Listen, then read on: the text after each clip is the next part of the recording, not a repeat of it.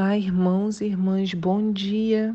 Aqui é a pastora Nícia da Comunidade da Aliança e a gente se encontra nesta manhã, dia 18 de agosto do ano 2020, para falar da palavra do nosso Deus, em Deuteronômio 18, em Jeremias 3, em 2 Coríntios 5, do versículo 11 até o capítulo 6, no versículo 13. E a palavra que eu queria comentar com os irmãos hoje começa com uma pergunta, e a pergunta é: Você já ouviu falar do Ministério da Reconciliação? Ministério da Reconciliação? Que ministério é esse? Será alguma igreja famosa, um grupo musical? Não, nada disso. É o ministério que foi dado a cada um de nós. Como assim? Eu, nem sabia que tinha um ministério, você pode dizer, né, Nícia? Que ministério é esse? Pois é, esse é o assunto devocional de hoje, no texto de 2 Coríntios 5, no versículo 17. Diz assim: Portanto, se alguém está em Cristo, é nova criação. As coisas antigas já passaram, eis que tudo se fez novo.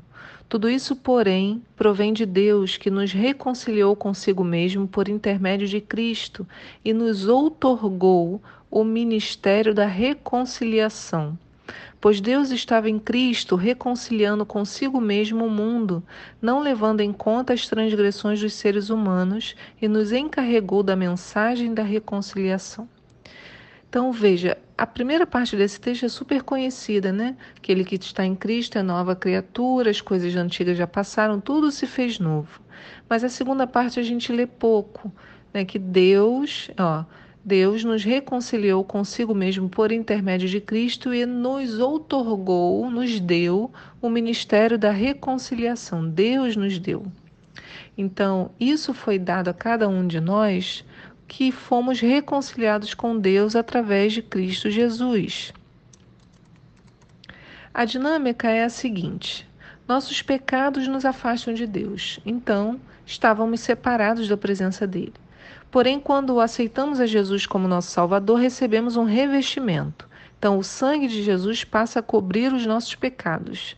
E como agora o nosso pecado não é mais evidente, Deus, quando olha para nós, vê apenas o sangue de Jesus e assim podemos nos reconciliar com Ele.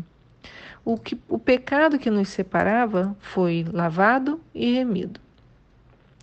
E o que acontece depois desse processo? A vida continua, certo?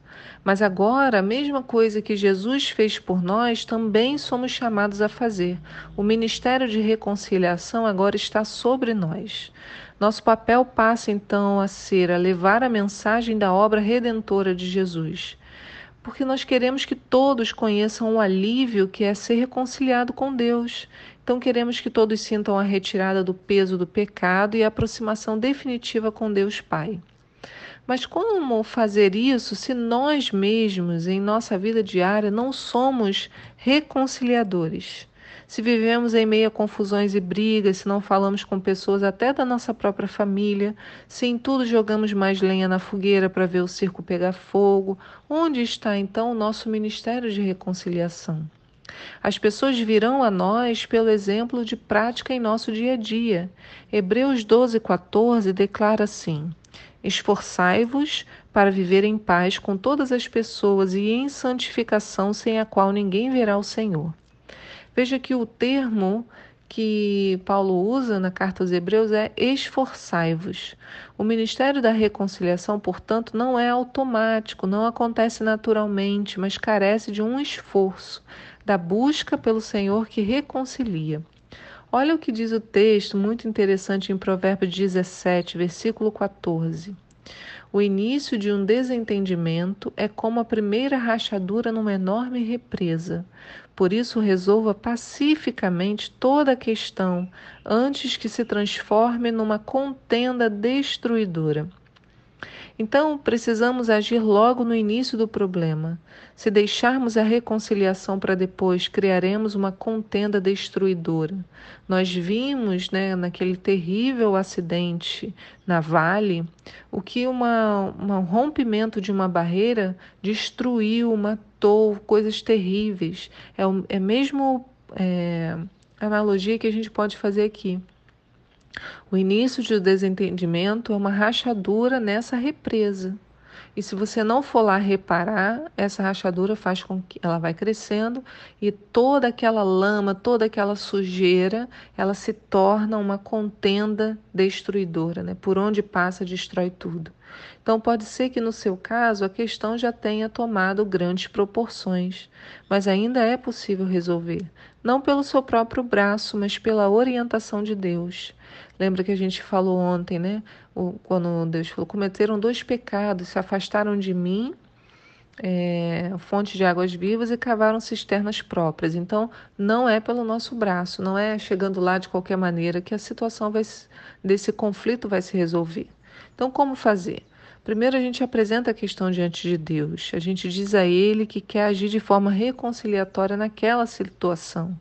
E a gente pede a Deus para trabalhar em nosso coração e no coração daquela outra pessoa, das outras pessoas, criando uma oportunidade para a gente colocar o nosso ministério de reconciliação em prática. E assim, no tempo apropriado, Deus vai nos dar condições de agir e falar, tudo sob orientação dele. Então, como diz lá em 2 Coríntios 6, 2, ainda no devocional de hoje, porquanto diz o Senhor, eu te ouvi no tempo oportuno e te socorri no dia da salvação. Aguarde em Deus o tempo oportuno, mas escolha hoje colocar o seu ministério de reconciliação em ação.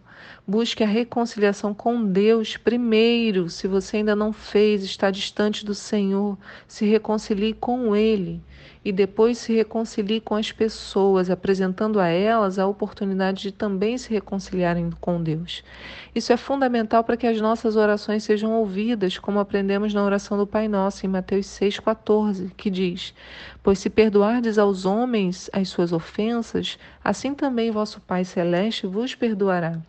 Entretanto, se não perdoares aos homens, tampouco vosso Pai vos perdoará as vossas ofensas. Está vendo como é importante o ministério da reconciliação na nossa vida prática?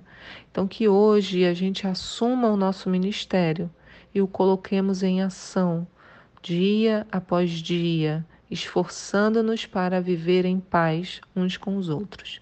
Que o Senhor te abençoe, que você esteja hoje, né, olhando para o Senhor e buscando essa reconciliação com Ele, se isso não é uma realidade na sua vida, e depois com as pessoas que vivem ao seu redor. Que o Senhor te abençoe e Ele te dará condições para viver em paz. Fique com Deus. Amém.